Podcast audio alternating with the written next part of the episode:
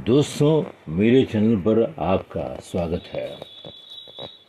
आज बात करते हैं अहंकार की।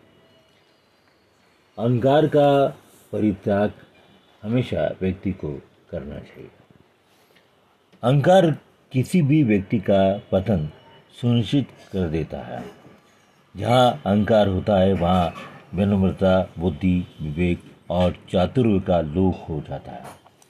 वस्तुतः अहंकार मनुष्य के मस्तिष्क द्वार पर जड़ा ऐसा ताला है, जो सद्गुणों का भीतर प्रवेश नहीं होने देता।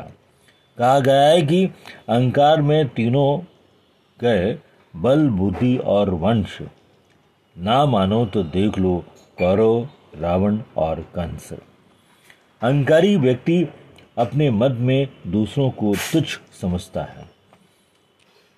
अहंकार मनुष्य को आत्मघाती दलदल में धकेल देता है और उसे यह आभास नहीं होने देता। जो लोग अहंकार करते हैं, उनके सभी गुण विलुप्त हो जाते हैं। रूप, सौंदर्य हो या उच्च पद या बहुत ज़्यादा धन, मनुष्य को कभी भी उन पर अहंकार नहीं करना चाहिए। ये सभी शाश्वत नहीं है तो फिर गुमान किस बात का? अहंकार के उलट स्वाभिमानी होना अच्छा गुण है। लोगों में ये गुण विद्यमान होना चाहिए। परंतु आज तमाम लोग इन दोनों में तार्किक विभेद नहीं कर पाते हैं। लोग अहंकार के वैश्यभूत होकर आवेश में लिए फैसलों को स्वाभिमान से जोड़कर देखने लगते हैं, जो कदापि उचित नहीं है। वो अपनी सफलता पर अहंकार करने लगते हैं। इससे उनकी योग्यता कम होने लगती है। अभिमान में फूलना स्वयं को भूलना है। मनुष्य को सदैव अपने संघर्ष के समय को याद करना चाहिए। कुछ लोगों में सफलता के उपरांत अहंकार की भावना घर कर जाती है। ऐसे लोगों की सफलता अधिक दिनों तक नहीं रहती है।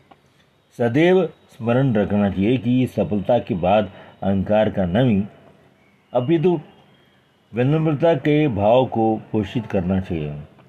इसमें कोई दो यरा नहीं कि अहंकार और अकड़ वासों में ऐसी दौड़ है जहाँ हर जीतने वाला हार जाता है।